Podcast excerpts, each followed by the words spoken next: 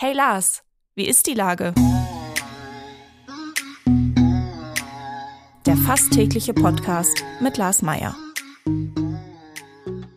Wie ist die Lage? Unser fast täglicher Podcast als Kooperation von der Mopo und der Gute-Leute-Fabrik spürt tagesaktuellen Fragen nach. Mein Name ist Lars Meier und ich rufe fast täglich gute Leute aus Hamburg an.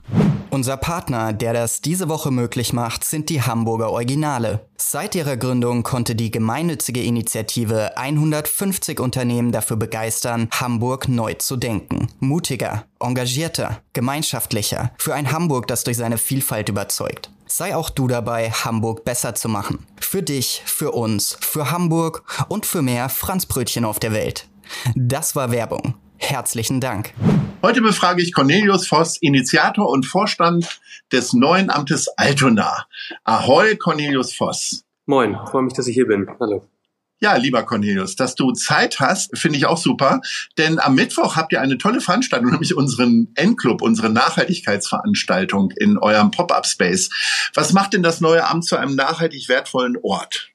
Im Grunde die Gesamthaft, äh, Gesamtheitlichkeit des Projektes. Also wir versuchen ähm, sowohl auf Umwelt, sozialer als auch unternehmensführerischer Ebene ein nachhaltiges Projekt zu machen. Also wir bauen ein Holzhaus, wir sichern den kreativen Standort im alten Finanzamt Altona und haben die Hamburger Sozialbehörde hier mit 50 äh, Arbeitsplätzen äh, dann zukünftig mit drin. Und äh, auf Unternehmerseite haben wir eine Genossenschaft gegründet. Und das ist eigentlich so für uns nachhaltige äh, Stadtentwicklung, dass die Nutzerinnen und Nutzer auch Eigentümerinnen und Eigentümer des Projektes sein werden. So versuchen wir eigentlich eine ganz runde Nachhaltigkeitsgeschichte aufzubauen. Das hört sich sehr spannend an, zumindest auch ungewöhnlich für normales Vorgehen. Wie, wie kommt man denn auf so eine Idee? Also du bist ähm, ja mit Ideengeber. Genau, das ist eher so in der, ähm, der Möglichkeit äh, äh, begründet. Also die Stadt Hamburg hatte irgendwann vor äh, ein paar Jahren sich überlegt, dass sie diesen kreativen Standort des Hamburger, des alten Finanzamts in Altona ähm, verkaufen will und ähm, eine Konzeptausschreibung auf den Markt gegeben, um eben dieses Grundstück zu verkaufen mit dem darauf bestehenden alten Finanzamt. Und wir haben uns darauf beworben und wir sind eine Gruppe von äh, Architekten, Projektentwicklern und äh, Betreibern des Hamburger Beta-Hauses und haben im Grunde eine Initiative gegründet, um zu sagen, dass wir diesen Kreativstandort äh, erhalten wollen und im Namen einer zu gründenden Genossenschaft diesen, dieses Angebot abgegeben und dann den Zuschlag bekommen. Also das war im Grunde die Möglichkeit, die diese Idee dann auch erzeugt hat. Ich find's lustig, wenn du sagst, Kreativstandort erhalten. Äh, wenn ich es richtig verstehe, war da ja früher ein Finanzamt drin. Da sind ja eigentlich immer die anderen, die Kreativen, die versuchen, das Finanzamt irgendwie äh, auszutricksen, oder? Äh, wie lange genau. gibt's das Finanzamt schon nicht mehr?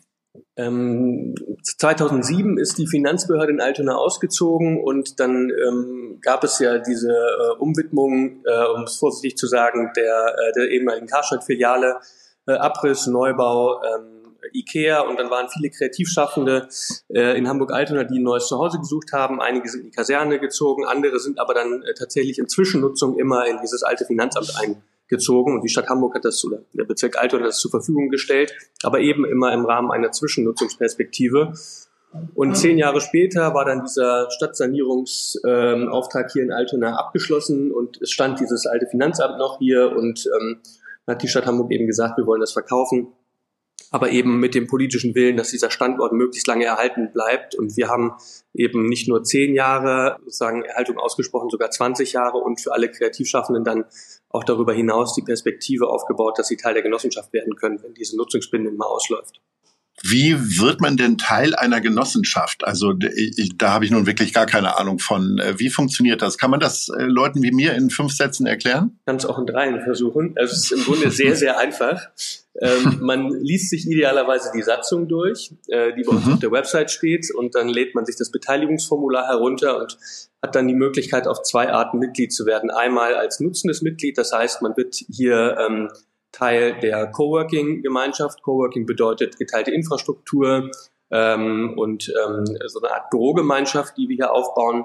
Oder man wird äh, investierendes Mitglied, verzichtet auf sein Nutzungsrecht und kriegt dann eine Minimalrendite oder eine kleine Rendite ausgezahlt auf seine Einlagen. Und dann ist man innerhalb kürzester Zeit mit der Unterschrift unter dieser Beteiligungserklärung Genossenschaftsmitglied der NAA-EG. Also es wird ja, wenn ich das richtig verstehe, wird ja ein Teil, äh, wird jetzt abgerissen. Das ist der vordere Teil, den man von der Fußgängerzone aus sehen kann. Und dann wird da aus, aus Holz ein Neubau gebaut. Das NRA besteht eigentlich aus drei Teilen. Also man hat, wir haben diesen alten Kreativstandort, das alte Finanzamt, den Altbau an der Großen Bergstraße. Das Grundstück ist ja durchgesteckt zur neuen Großen Bergstraße, zur Fußgängerzone hin. Äh, da steht jetzt gerade noch eine zweigeschossige Ladenzeile. An der Stelle wird quasi dann unser sechsgeschossiges Holzhaus stehen mit rund 300 Arbeitsplätzen. Und dann haben wir als dritten Teil, der sozusagen eigentlich für das Gebäude, für die Nachbarschaft mit das Wichtigste ist, ist das Erdgeschoss, knapp 700 Quadratmeter in denen wir ähm, ein, eine Coworking-Lobby an, äh, ansetzen wollen. Ein Café wird es da geben, Mittagstisch und ähm, natürlich auch ein paar ähm, Gewerbeflächen, die wir aber idealerweise an Gewerbetreibende aus der Nachbarschaft auch vergeben wollen. Und so entsteht quasi das neue. Jetzt hast du ja als äh, Architekt in dieser Stadt doch mehr Einblick als ich. Äh, was ich mich immer gefragt habe, warum man in der Hafen City oder auch in anderen Neubaugebieten nicht äh, vermehrt einen ganz wunderbaren Materialmix äh, aufgebaut hat, sprich äh, andere an anderer Stelle auch Holzhäuser aufgebaut hat. Was ist so schwer daran, ein Holzhaus zu bauen? Ihr zeigt es ja, mit welcher Leichtigkeit das geht. Mm, also das ist tatsächlich ähm, gibt's, ist relativ kompliziert. Also erstmal passieren ja gerade ganz viele tolle Holzbauprojekte in der Hafen City und da ist Hamburg tatsächlich auch so ein bisschen Vorreiter. In Wilhelmsburg gab es ja auch sehr, sehr, sehr, sehr große Holzhäuser schon entstanden im Rahmen der IBA und den darauffolgenden Projekten. Und es hat A auch was mit der Holzbauindustrie zu tun. Also die professionalisiert sich immer weiter und man kann jetzt auf einmal auch Holzhäuser in diesen besagten Gebäudeklassen 4 und 5 bauen. Das heißt wirklich 5, 6 Geschosser und zum Teil auch Hochhäuser. Das war vor einigen Jahren technologisch einfach noch nicht möglich. Und auf der anderen Seite haben wir natürlich auch die äh, Gesetzgebung, also unsere die, ähm, die, das Baurecht, was es auch lange Zeit nicht so richtig möglich gemacht hat, Gebäude in, äh, in dieser Größenordnung in Holz zu bauen. Und die Hafen City ist natürlich ein Viertel, was relativ große großmaßstäbliche Gebäude irgendwie ähm, beinhaltet. Und das war de facto einfach vor 15, 20 Jahren in dem, in dem Maße noch nicht möglich. Jetzt ist es möglich und es passiert auch, aber es müssen natürlich auch mehr Anreize geschaffen werden, um das zu tun. Also es ist, da sprechen wir von der, von der ähm, Holzbaurichtlinie, die eingeführt wurde, die sozusagen auch auf, auf gesetzgeberischer Ebene ähm, eine Grundlage dafür schafft, dass man das Wie viel, besser machen kann. Äh, Firmen beheimatet ihr denn jetzt schon da auf in äh, dem Teil, der nicht abgerissen wird, also der Coworking Space und so weiter? Also wir haben ähm, jetzt quasi diese Pop-up-Nutzung, die nutzen wir quasi, da, da, da beinhalten oder die benutzen wir für Organisationen und Veranstaltungen hier aus dem Stadtteil vor allen Dingen.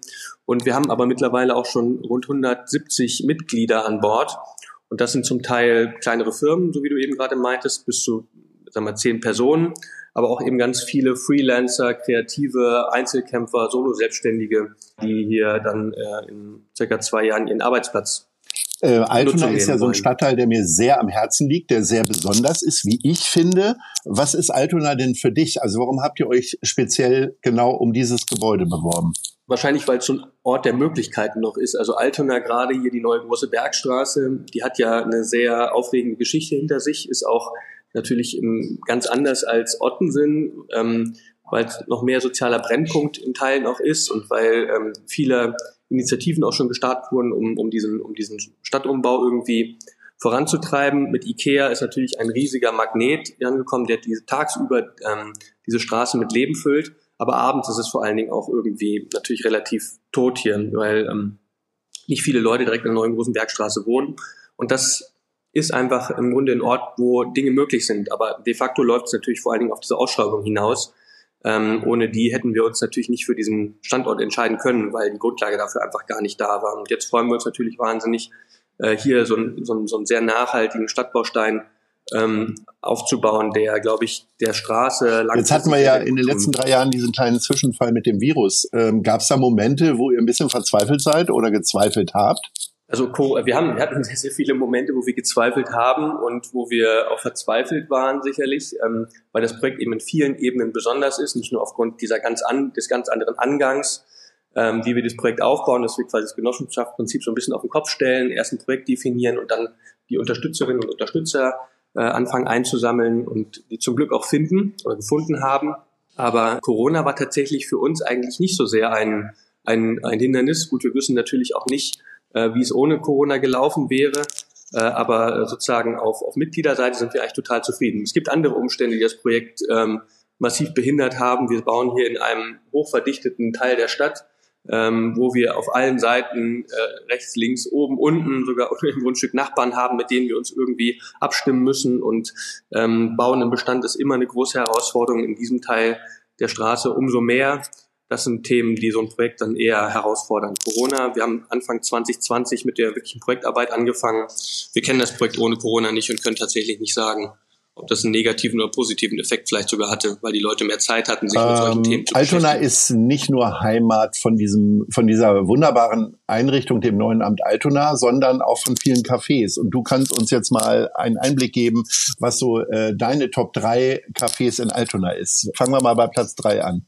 Platz drei ist der manchmal sehr gute, manchmal sehr gute Filterkaffee bei uns ja. hier im Pop-Up, wo auch alle immer eingeladen sind, mal vorbeizukommen, um äh, äh, sich mit uns zu unterhalten und äh, die ja. Qualität des Kaffees so, selber zu prüfen.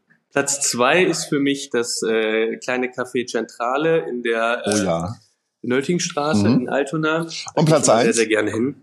Platz eins ist äh, natürlich unangefochten hier das Clipkrog äh, Heimat für jede Mittagspause hoffentlich oder sehr, sehr oft und den Kaffee davor und danach auch äh, nochmal, das ist im Grunde immer der Anlaufpunkt gewesen, auch schon in der allerersten Zeit des ähm, der Projektarbeit, wo wir hier noch keinen Filterkaffee hatten, ähm, war der, das Clipprobe immer so, dass der, der, der Wohlfühl-Ankunftsort, wenn es mal schlechte Stimmung äh, aufgrund von irgendwelchen Themen im Bestand gab, äh, konnten wir da immer ganz gut Und es gibt ein sehr leckeres äh, Frühstück am Wochenende. Da kommt man auch mit dem Lächeln dann wieder raus. Ja, lieber Kollege, alles, alles was danke da gibt, ist lecker. recht herzlich, ja. Äh, dass wir mit dem Endclub auch zu Gast sein dürfen und äh, wünsche dir äh, alles, alles Gute für dieses wunderbare. Projekt und sage Ahoi. Ahoi, vielen Dank, Lars. Danke dir. Dieser Podcast wird präsentiert von der Gute-Leute-Fabrik, der Hamburger Morgenpost und Ahoi Radio.